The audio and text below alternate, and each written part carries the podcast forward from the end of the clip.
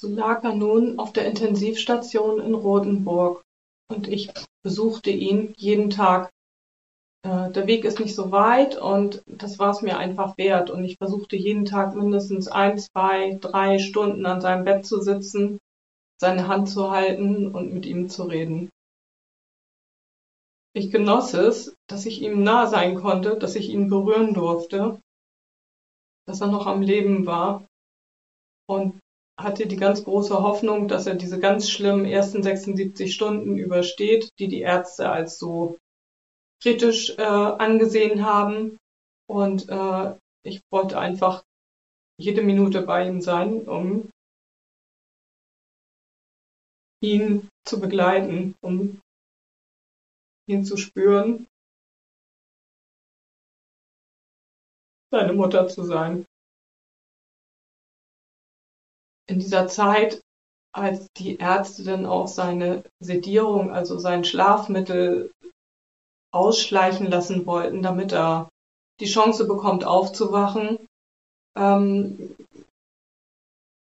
kontaktierte er in der Nacht meine Freundin und äh, übermittelte ihr eine Botschaft in dem Empfinden, dass wenn er nicht mehr das Schlafmittel erhält, dass er dann vielleicht nicht mehr zu ihr durchdringt und ihr keine Botschaften mehr übermitteln kann.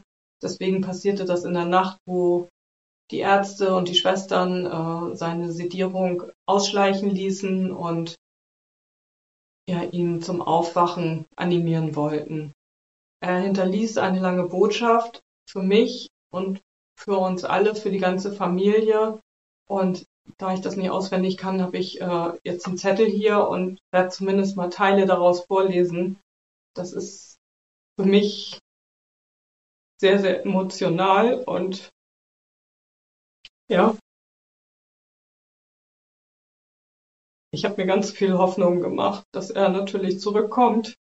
Und das hatte er laut dieser Botschaft, hat er das auch äh, vorgehabt, obwohl er sehr im Zweifel war, ob er zurückkommen möchte oder nicht und ob das überhaupt alles einen Sinn hat. Er war sehr, sehr wütend mit uns, mit der ganzen Menschheit, dass wir uns nicht schnell genug entwickeln und äh, unsere Chancen, die wir haben, nicht wahrnehmen, weil wir alle blind auf der Erde rumlaufen und gar nicht verstehen, was wir für Möglichkeiten in unserem Leben eigentlich haben und diese dadurch alle verstreichen lassen.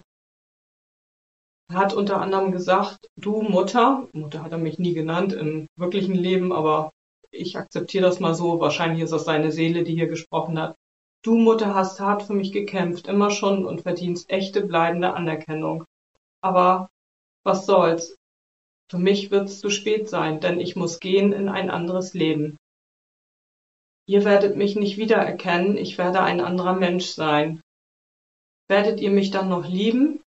Das ist meine Angst. Du hast gesagt, Mutter, doch du bist, wirst du dein Versprechen halten können, wenn dein Kind erwacht und du es nicht wiedererkennst, weil, weil sein Wesen ein ganz anderes ist.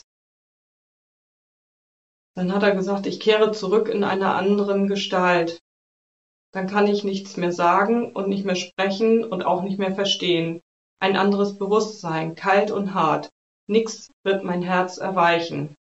Es werden Jahre vergehen, bis ich wieder lachen kann und verstehen und Freude empfinden. Aber die Zeit wird kommen, das ist gewiss. Wer wird mich lieben, wenn ich nicht lieb bin? Wer wird mich achten, wenn ich nur Verachtung spüre?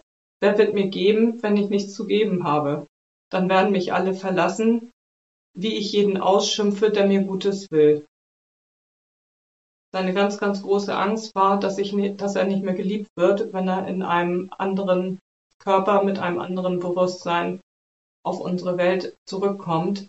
Und ich habe meiner Freundin ja schon im Vorfeld mitgeteilt, dass ich ihn natürlich immer lieben werde, egal was los ist, weil er ist mein Sohn. Das wird sich nie ändern. Und auch nicht, wenn er wütend wird oder beleidigend oder ja, nichts versteht, weil das sind eigentlich Situationen, die kenne ich zumindest in abgeschwächter Version auch jetzt schon aus seinem Leben. da er ja nie wirklich richtig zufrieden mit seinem Leben war und äh, schon immer danach gesucht hat, wie es besser sein könnte und sich ganz, ganz oft nicht richtig verstanden gefühlt hat von mir.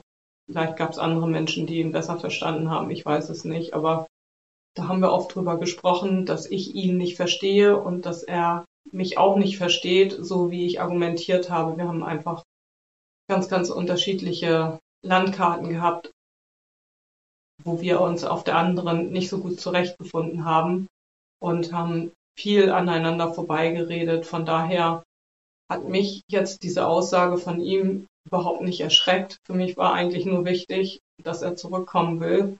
Und da glaubte ich ganz, ganz fest dran und habe mich natürlich auch gefreut darauf, dass er wieder zurückkommt, dass er am Leben bleibt und dass ich ihn einfach noch ein bisschen in meiner Nähe haben kann.